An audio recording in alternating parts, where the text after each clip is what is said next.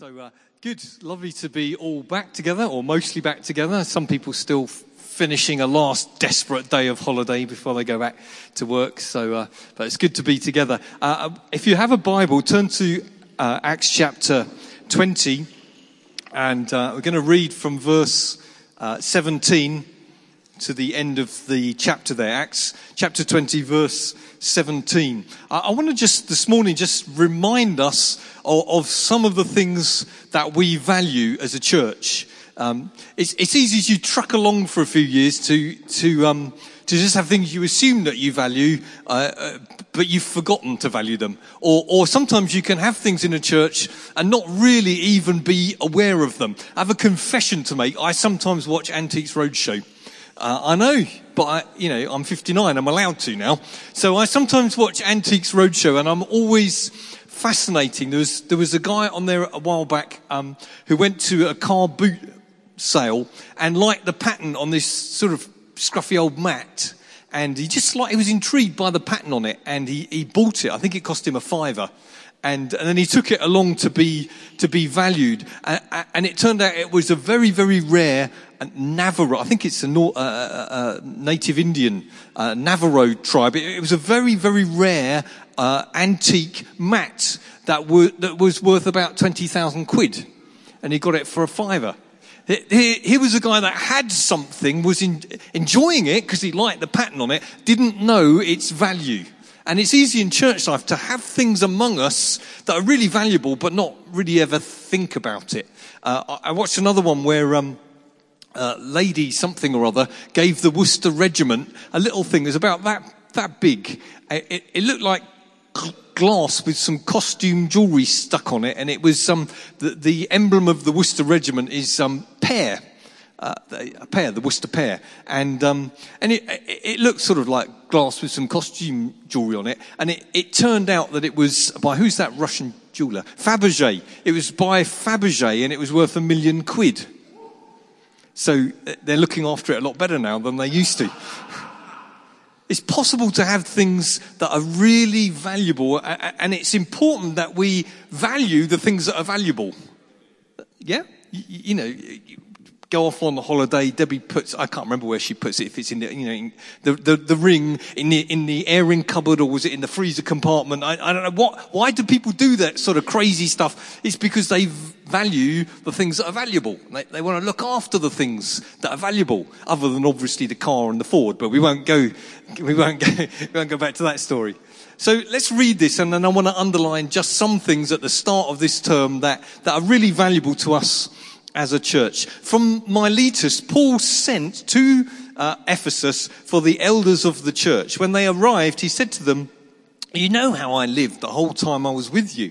From the first day I came into the province of Asia, I served the Lord with great humility and with tears in the midst of severe testing by the plots of my Jewish opponents. You know that I have not hesitated to preach anything that would be helpful to you but have taught you publicly and from house to house.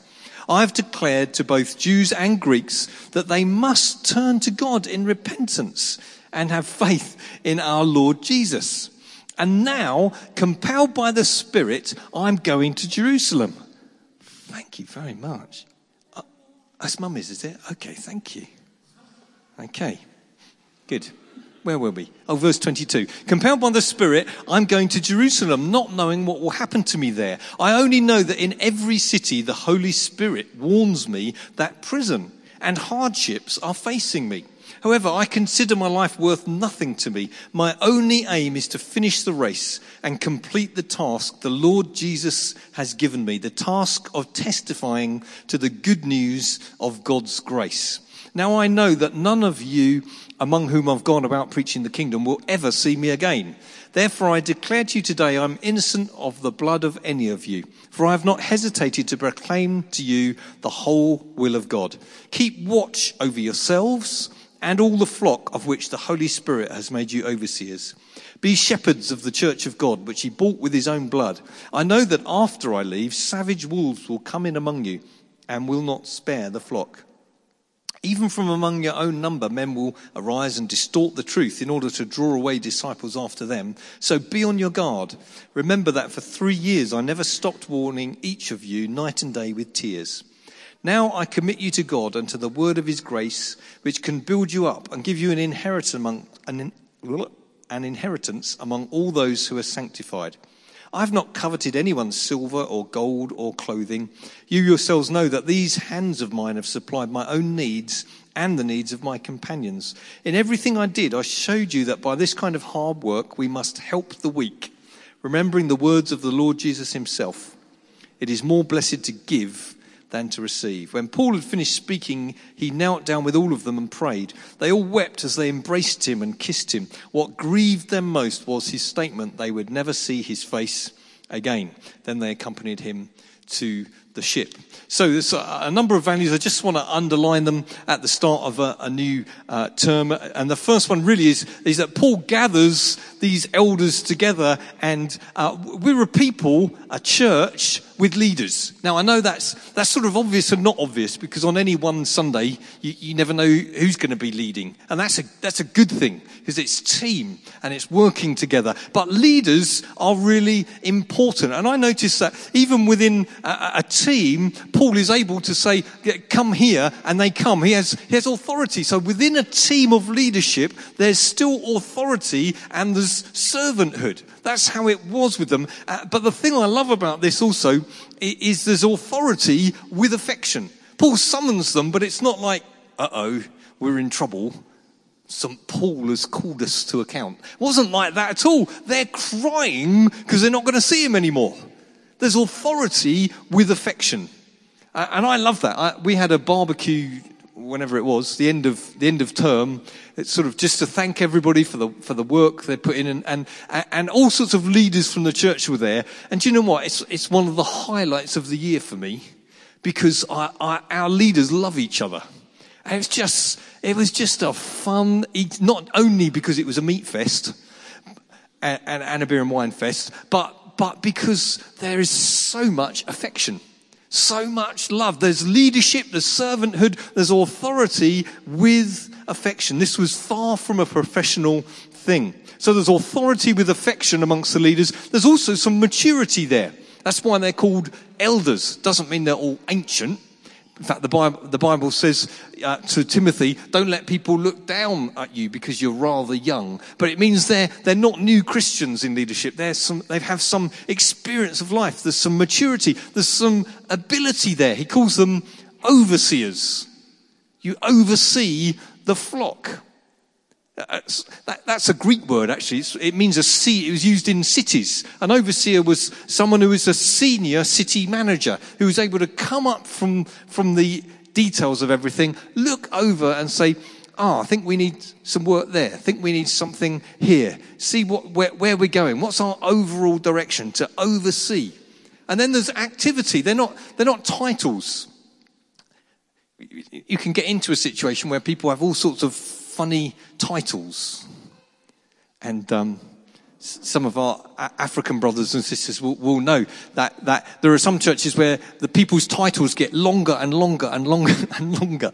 Oh, I joke about it with my friend Emmanuel. This thing, if, I'm more important. The longer the title I have, the more important I, I am. But that's not like that. Paul wasn't, Paul was not into that at all. There's activity and he says, your job is to be shepherds. The, the Greek word is episkopos, which is actually the word that, where we get the English word bishop from.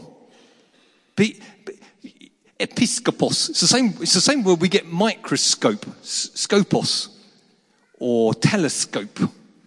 That kind of word, and it's the ability. It, the Romans used it for actually not not a, not a guy a, with a funny costume and a shepherd's crook, not not a, that kind of Christian bishop. They used it as someone that inspected the troops to make sure they were battle ready and to equip them for what they needed.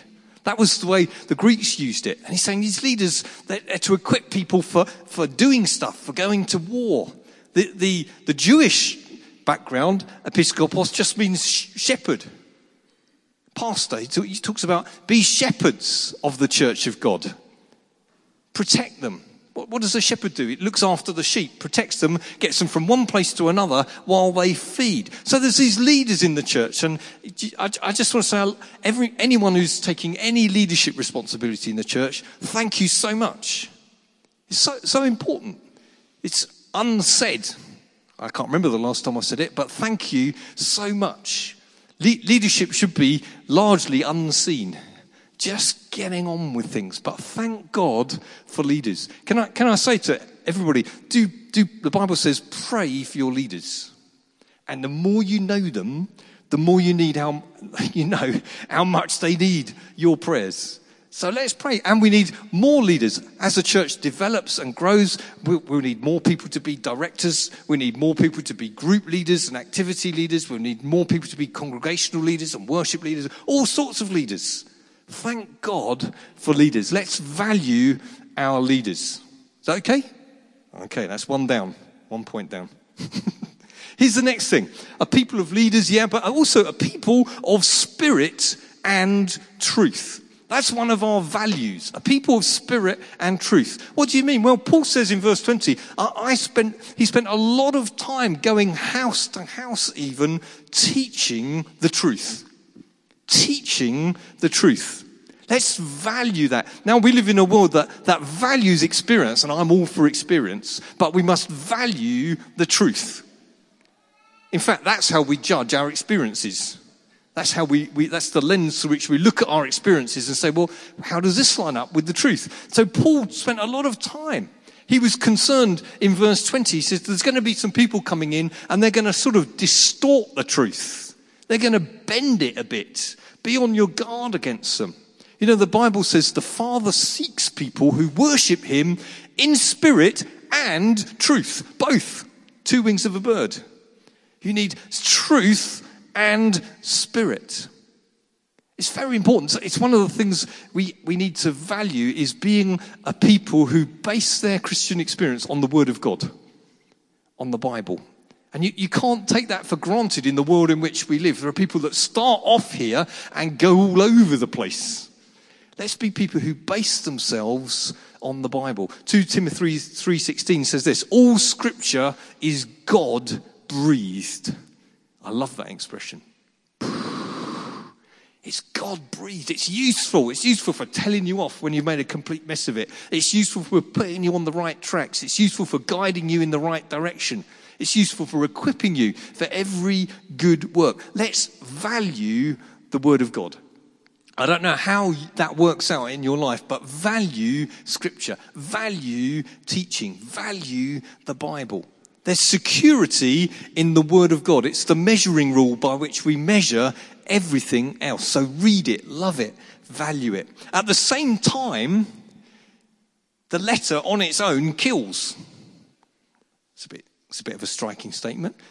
The letter kills, but the Spirit gives life. The Bible itself actually says that. The Holy Spirit is vital. The, same Holy Spirit that inspired Scripture brings Scripture to life. Without the Holy Spirit, things get dull. Are you allowed to say that in church?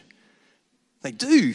Without the Holy Spirit, things get dull. They become lifeless letter without the Spirit of God bringing the Scripture to life. In fact, the Scripture itself points us to Holy Spirit experience. Are you with me? So they're not two different, separate things. They're two things that come together. The Bible itself testifies about experiencing the Holy Spirit. Romans 8 verse 15 talks about in our hearts, the Holy Spirit being poured out. So we say, Abba, Father. Not, is there a God somewhere? But, ah, it's my Father.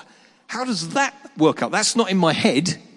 There's some doctrine, but it's not in my head. It's in my heart that I can relate to God as a dear, dear Father. That's the Holy Spirit. The Bible says, 2 Corinthians 3:17, where the Spirit of God is, there's a sense of liberty, a sense of freedom. Jesus said, when the Holy Spirit comes, there'll be power working amongst you.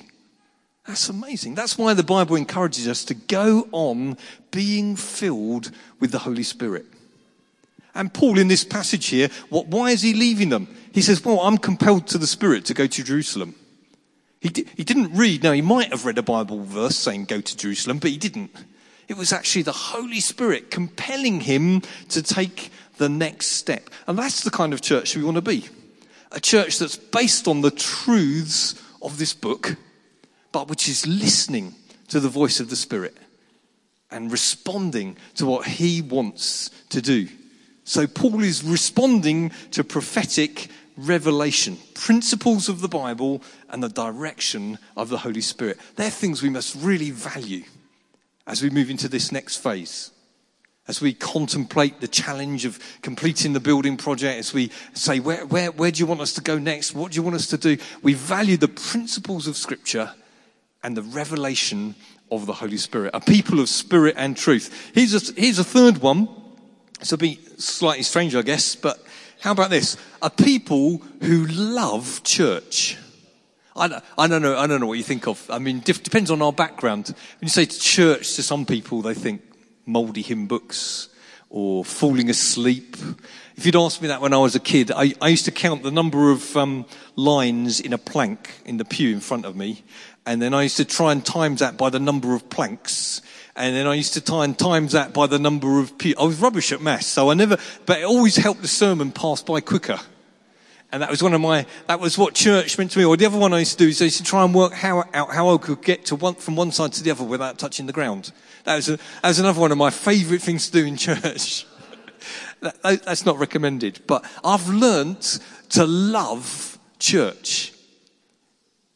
See, he says to these elders in verse 28, be shepherds of the church of God. That's amazing. Church belongs to Father God. Now, I know there's all sorts of branding, all sorts of families or tribes. I, I, know all of that, but it's not the Church of Newfrontiers in the end. It's not the Church of Elim or AOG or Church of England. Those, those things help us a little bit and hinder us mostly. It's actually the Church of God. Did you know that? You're, you're involved with something that God loves. Now, we live in a cynical age and, and we're affected by it. It's easy to get cynical uh, about church because, because we're so human. We're so failed. And, and sometimes we're so downright funny. But let's not be cynical about church. This is the church of God, which he bought with his own blood. So it's Father God's church, which he bought with the blood of his own dear son. Why, are you a Christian this morning? Because Jesus gave his life's blood so that you could be forgiven, so that I could be forgiven. And then he says to them, and the, it's the Holy Spirit who's made you, uh, had given you this ministry in the church, made you overseers. So when, when you come to church on a Sunday morning, and I know sometimes you think, oh, couldn't I just watch Match of the Day? I recorded that last night and uh, I've got that at home. Couldn't I just do this? Couldn't I just, hey, listen, when we go to church, we're involving ourselves in something that the whole Trinity is involved in. That Father God owns as his own, that he'll keep for all eternity, actually. That he gave his son's blood for, that the Holy Spirit is involved with all the time. Let's value church. With all our wrinkles and funninesses, let's value church. Let's not become vague or cynical Let's get involved in the community of the church. Let's have a high view of it. Do you know the Bible says this? Ephesians 3 verse 10. Through the church, the manifold, or it could be translated the multicolored wisdom of God is displayed to heavenly realms. What's that mean? It means that when God wants to show an angel or a demon how great his wisdom is, he points at the church. Strange perspective, isn't it? Very different perspective to ours. Let's, let's seek to be a church that makes angels dance and demons tremble. How about that? That'd be quite a good mission thingy. I'm not big on mission thingies, but it would be a good one. Let's seek to be a church that makes angels dance and demons tremble. People that love church. And we know we've failed. You've got to hold that at the same time as holding what Rob said, that we're a group of you know, people with flaws and failures and weaknesses. But at the same time, church is a wonderful thing. We believe in it and we love it. How about this? Thirdly, a people of grace. Let's value the grace of God. Paul says in verse 24, My task is to testify, to bear witness to the good news of God's grace. The Bible says, Ephesians 2 verse 8, we're saved by grace. What does that mean? It means you can't contribute anything. You can't contribute anything to your salvation. It's all because He gives you what you don't deserve. You come to Him with nothing apart from your own sin. The only thing you contribute to your salvation is all your sin. You say, Lord, this is all I've got. It's all I am. I'll give it to you. Could you give me forgiveness? And God says, I, will do more than that. I'll give you the righteousness of Jesus. That, that's a great swap. That's the grace of God. A people that know they're saved by grace. Saves an awful lot of faffing and effort and worry.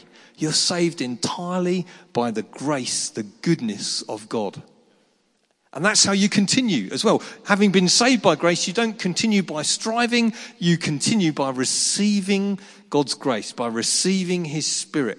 Paul says to the Galatians, having begun in the Spirit, don't continue by human effort, continue by grace. Let's be a church that enjoy the grace of God, that rely on the grace of God.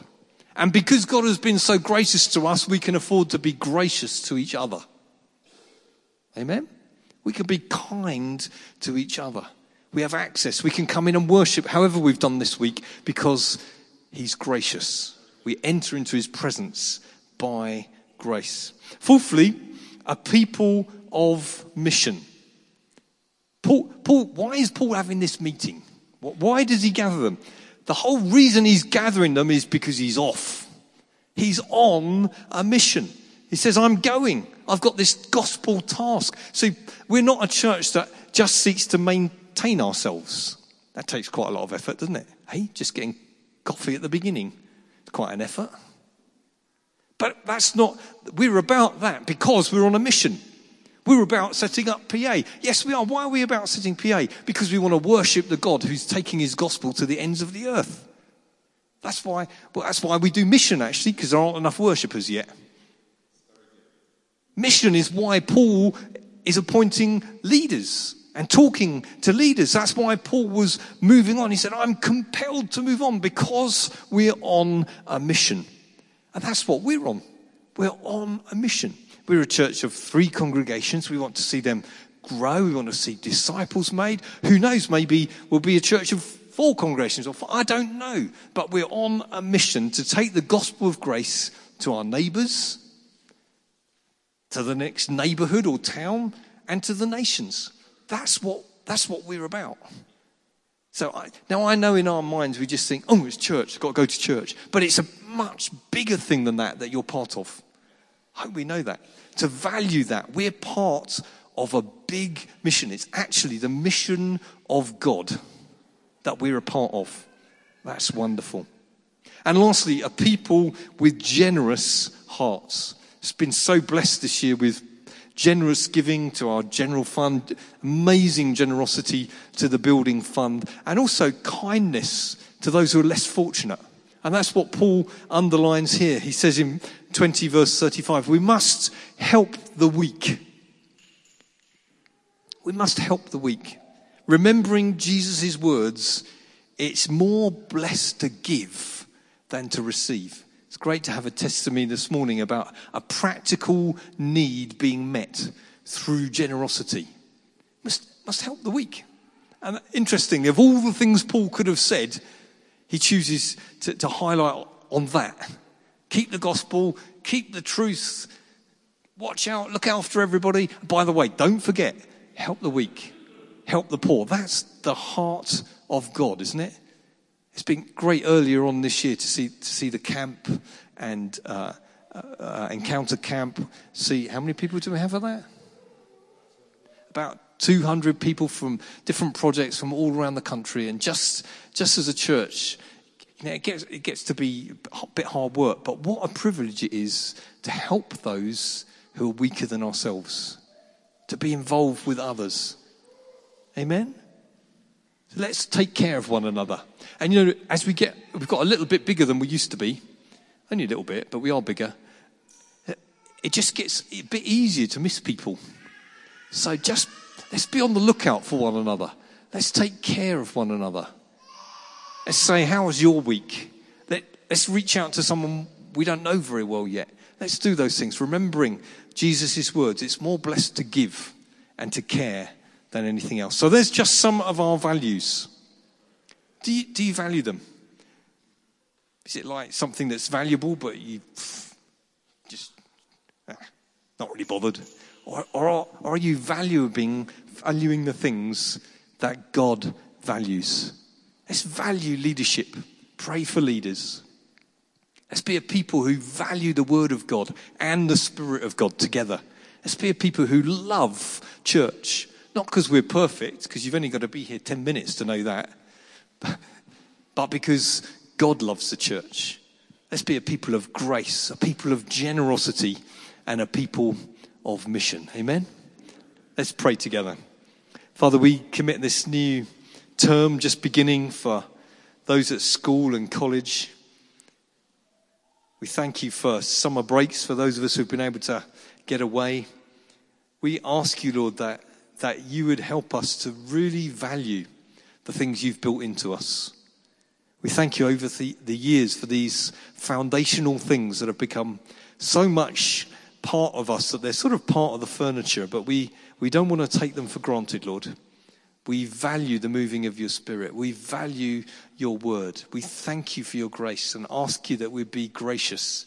We pray that we be holding out the gospel of grace to our neighbors and to the next place and the next place.